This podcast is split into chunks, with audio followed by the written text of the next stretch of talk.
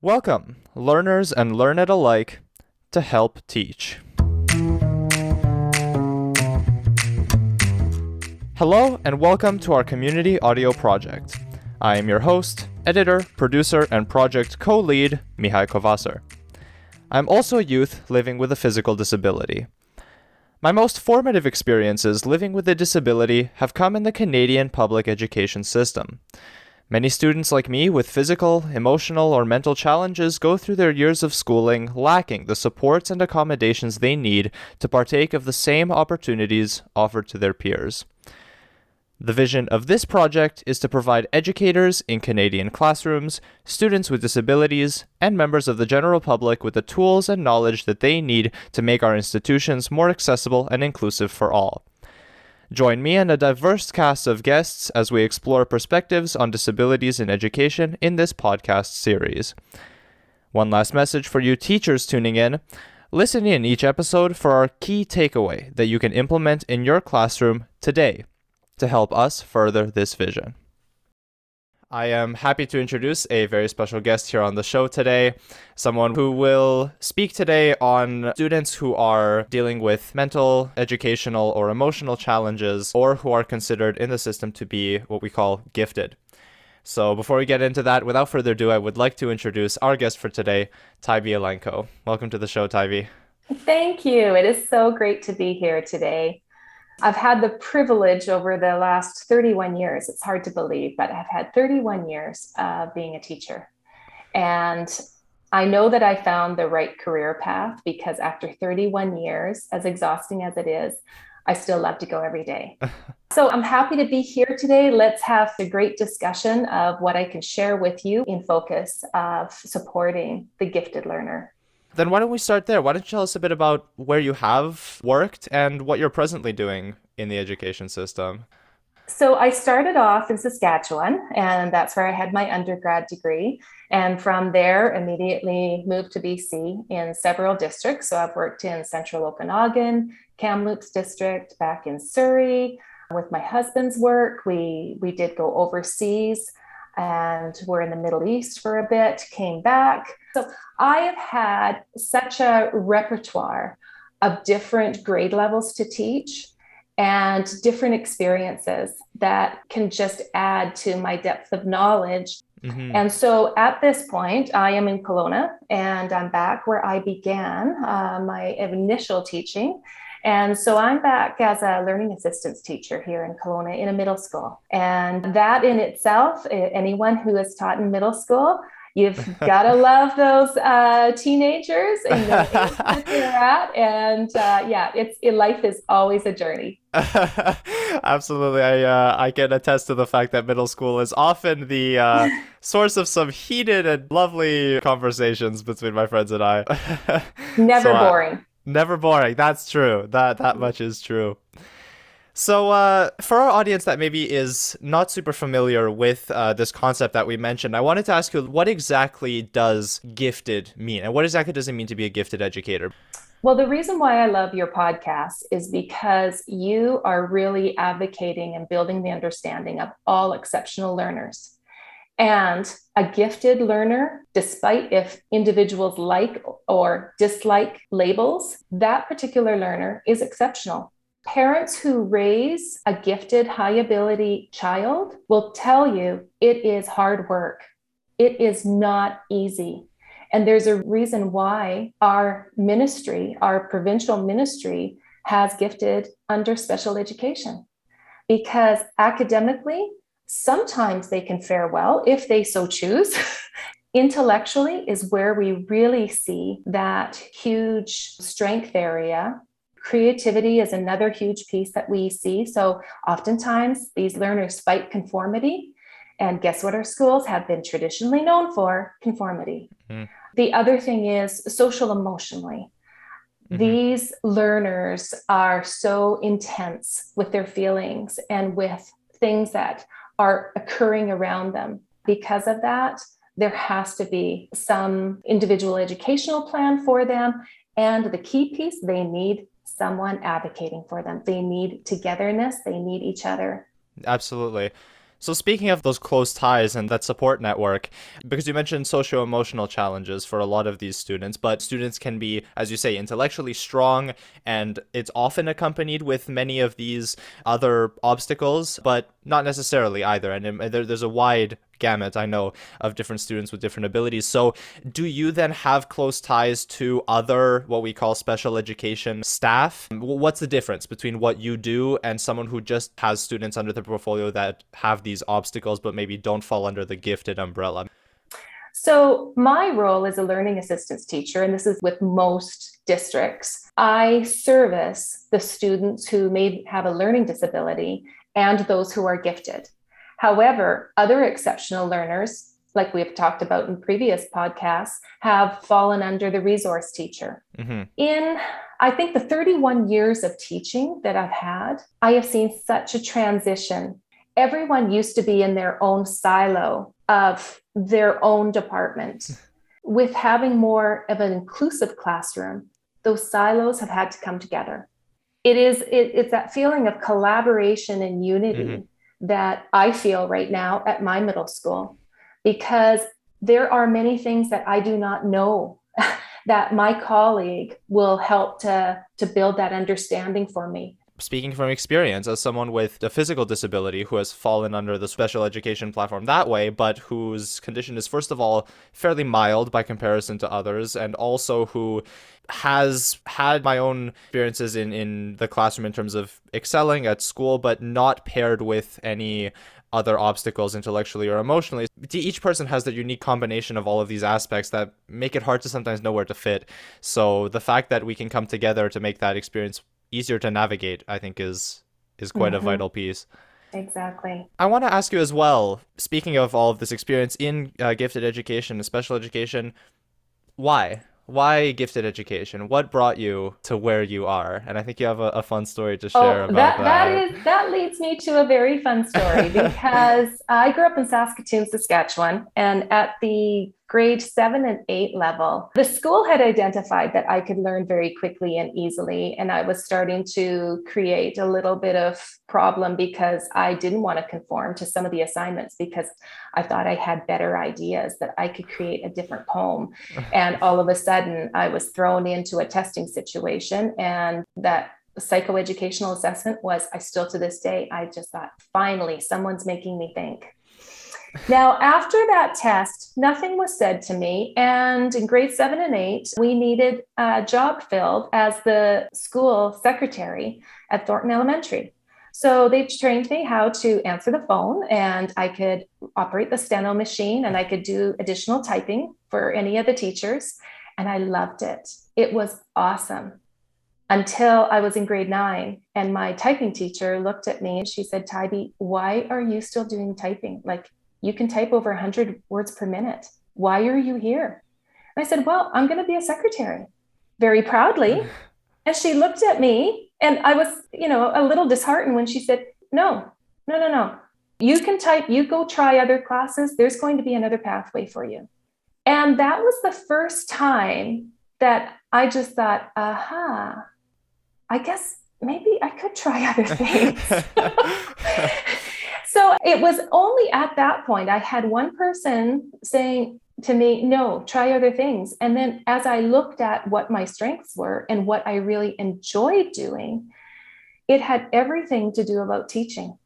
So mm-hmm. as I began, did my undergrad in Saskatchewan and I taught for a number of years, I felt like the inclusivity within my classroom and the many needs that I didn't understand made me feel like I wasn't being the teacher that I had wanted to be. So I went back to school again with the intention of I want to learn about all exceptional learners because they are in my classroom. And it was because of that, of course, gifted was under my umbrella for many, many years. And this is an unserviced population that can sometimes be so overlooked. There's so many stereotypes. And just because a student can't do one thing, I hear so many adults in their lives saying, oh, well, they can't be gifted because they can't do such and such. We are just closing the door to the potential that that learner mm. may have. And gifted or not, I see potential in every learner, in every spectrum of development and every spectrum of either their areas of strength or the struggles that are coming with. So that, that's my passion. And mm-hmm. it's kind of awesome that it all started from being a great secretary of Thornton Elementary School. Absolutely. Now, don't go anywhere, audience members. When we come back, I will be continuing my discussion with Tybie Elenko on the subject of maximizing student potential and what it's like to work with students of a diverse demographic in the public education system. Don't go anywhere, we'll be right back.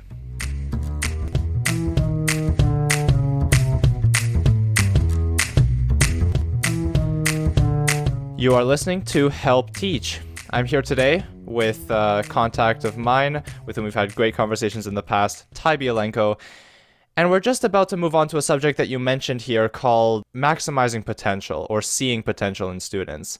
Now, I think for some of our audience members, that might sound like a bit of a buzzword, right? Because maximizing potential, I mean, what does that really mean? It's a quite a general idea encompassing a huge range of practices and skills, teachers' skills, student skills but specifically, I want to ask you, as an educator for uh, as long as you have been, what do you think is the key element that's come up time and again that leads you to think this is what students need to have their potential maximized, or how to see it and how to tap into it?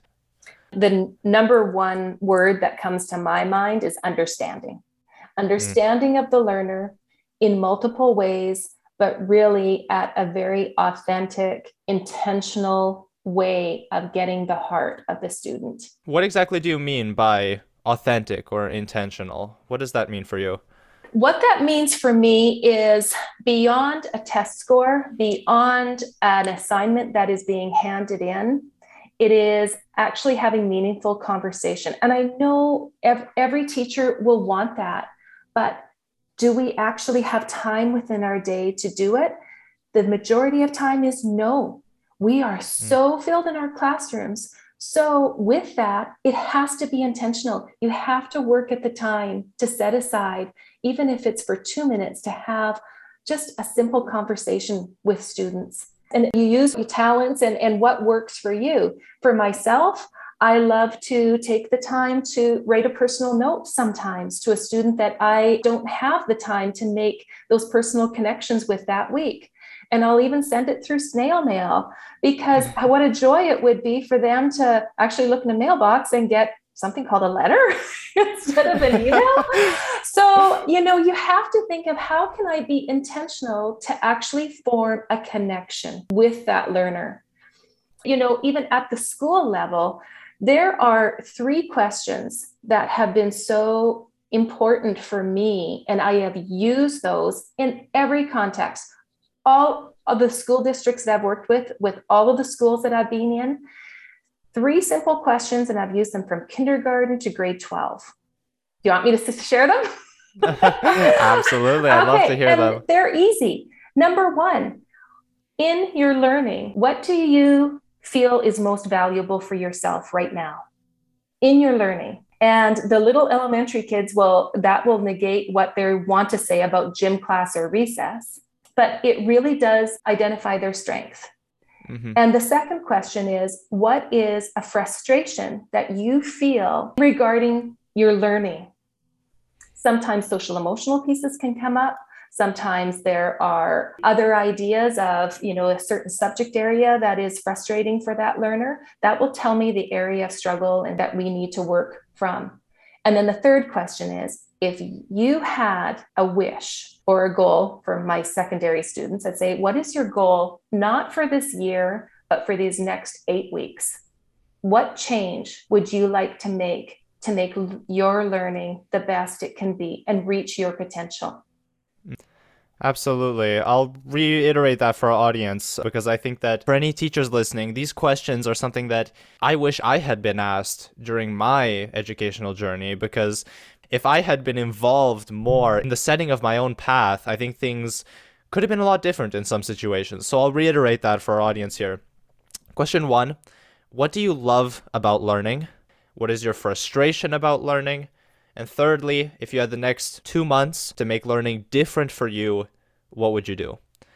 a story comes to mind here of a group called CRIS Adaptive Adventures. It's a group that operates here in the Okanagan Valley to give students adaptations for their school trips, for outdoor events, especially, right? So they do all kinds of outdoor events for students, and they're a wonderful group. I remember back in middle school that we had a trip up to uh, Knox Mountain. It's a mountain here in Kelowna where Tybie and I are both situated. It's local, it's a fantastic hiking spot, very popular we took a school trip there and of course any adaptations any additional supports anything had to go through. All of the red tape had to go through the school system through the assistants that i had in school that kind of thing before it could actually be approved.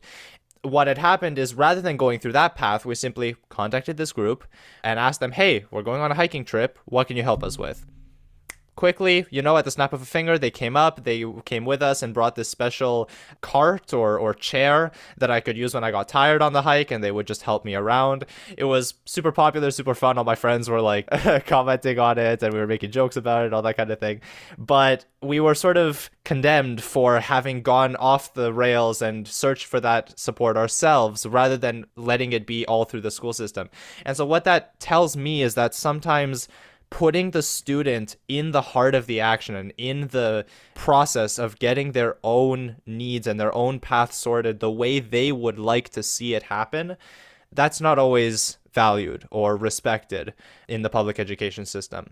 Mm-hmm. And I think, though not all students can necessarily advocate for themselves, and not that they should have to, they should have support to do that too if they need it, but for those that can and would like to, even if it involves making mistakes, I mean, how do we learn but by making mistakes and making decisions that we revise later, right? So, true. so getting the student involved in that process mm-hmm. is is key. So I really appreciate you sharing those questions. And it develops a sense of trust between the educator mm. and the learner.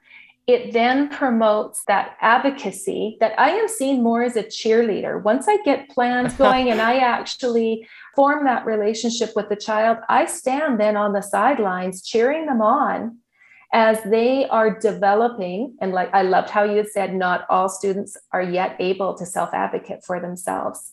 But that's where I can just be there to help guide them to be the best self advocate. And as soon as that happens, confidence levels soar.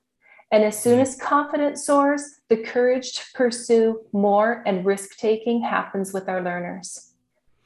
And something that one of my other guests, Alexis, brought up uh, a couple of times, which I think is a really kind of heartbreaking feeling, but one that a lot of students tend to have in our situation, is this feeling of screaming into the void, as she calls it. This idea of having desires and needs and being a self advocate uh, for students that have already reached that level, but just not having it stick to anything, having those words just float out and not be heard, right?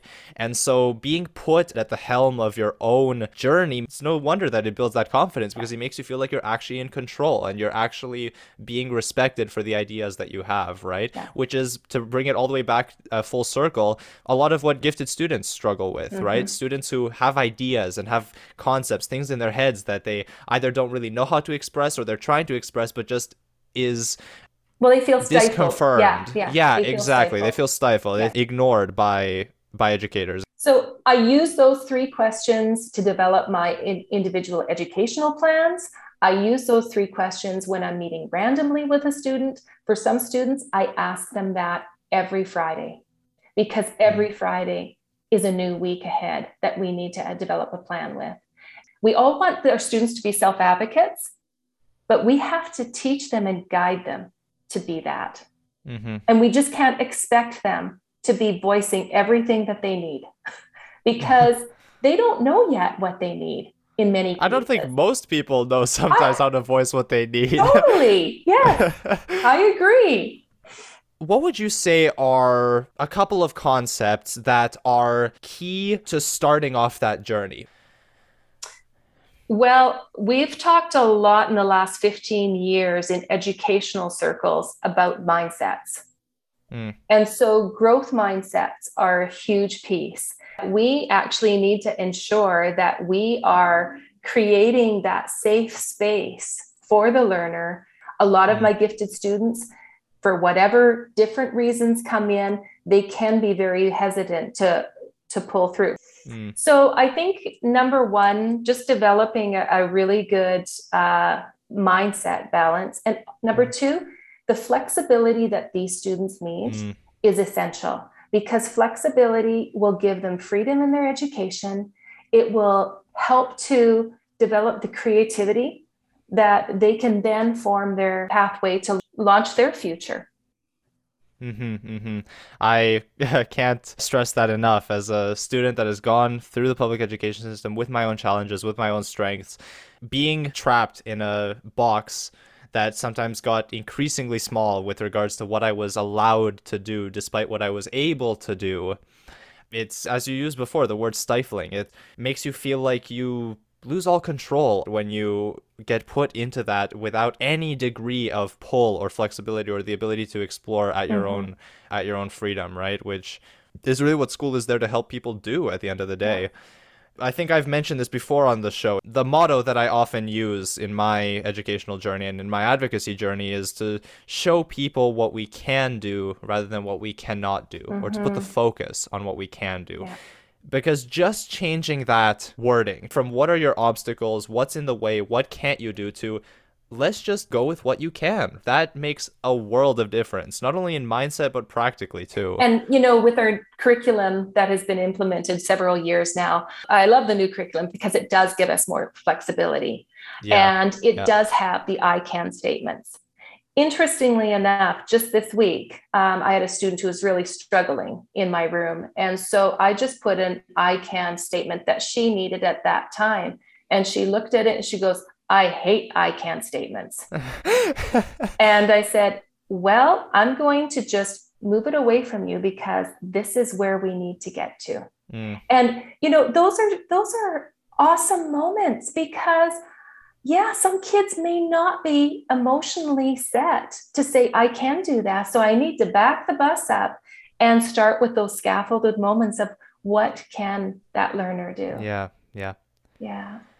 Well, with that, I'd love to take it to sort of the wrap up here and what we can offer for educators at the end of this episode. Given all of this information and, and given this exploration we've talked about, what can educators do to help make their classrooms more accessible in light of everything we've talked about? Would you like to start by summarizing that for us, Tybie? Mm-hmm. I think my recommendation is to push the boundaries of your comfort zone. Mm. Because after teaching for 31 years, I kind of get used to what works for me, but I've had to push myself. So I know that I'm a gifted educator. Uh, not that I'm a gifted educator, but I'm an education specialist in gifted education. But I need to push myself in areas that I don't feel comfortable or that I feel I'm way too comfortable. And I need to get back to really thinking about what is new for me this mm. year. We have all different curriculum and associations that will help to meet those needs. So here's here's an example in October. We have our PSA conferences coming up. I have my gifted conference at Sage BC. We have a speaker coming up from Houston who is a differentiation specialist. Very unique way of differentiating because her method is with giving a menu and giving choice in a very high level thinking planning tasks. Mm. That's an awesome opportunity that all teachers have an op- opportunity to opt into, as mm. well as other amazing conferences throughout the province and through districts. Absolutely. So, what I will do is for you educators out there listening, in the description of this episode will be linked several resources that you can check out at your leisure. For example, I will link the SAGE, which is Specialist Association of Gifted Educators of British Columbia, SAGE BC. I will link their website where all of these workshops will be posted. I will link to some online tools from the Rick Hansen Foundation that you can use in the classroom, these bite sized learning modules, as they're called, as well as a couple of other uh, additional resources for you to explore. And what we would recommend is maybe even once a month, try and find some little piece of learning that you can add to your own learning journey as an educator to push yourself, as Tybie said, outside of your comfort zone and into something that can help to make your classroom more accessible. Well, Tybie, it was a pleasure to have you on to speak today. I really appreciate you coming, and I hope to have you back sometime soon as well. Oh, thank you for having me. It's been a lot of fun. You've just heard another episode of the community audio project Help Teach. I'd love to give a huge thank you to my other co leads on this project Peyton Given, Maggie Manning, Elise Doucette, and Alexis Holmgren, all youth leaders at the Rick Hansen Foundation, who I'd also like to thank for their continued support in this initiative and others. I'd like to give a huge shout out to our community mentor for this project, Charles Kutsia. My name is Mihai Covaser. I am your host, editor, and producer for this podcast series. As promised, you can now find all our transcripts, episode notes, and links to other resources on transistor.fm or listen to us on Spotify and Apple Podcasts. If you have any questions about the show, if you'd like to offer suggestions, or you would like to be connected as a guest, you can now get in touch at helpteachpodcast at gmail.com. That's helpteachpodcast at gmail.com. Please send in any questions that you might have regarding our episodes, and we would love to address them in future ones. Tune in next time for more great conversations and key takeaways that you educators can implement in the classroom today to make it a more accessible and inclusive place for all. Thank you for listening, and I'll see you next time.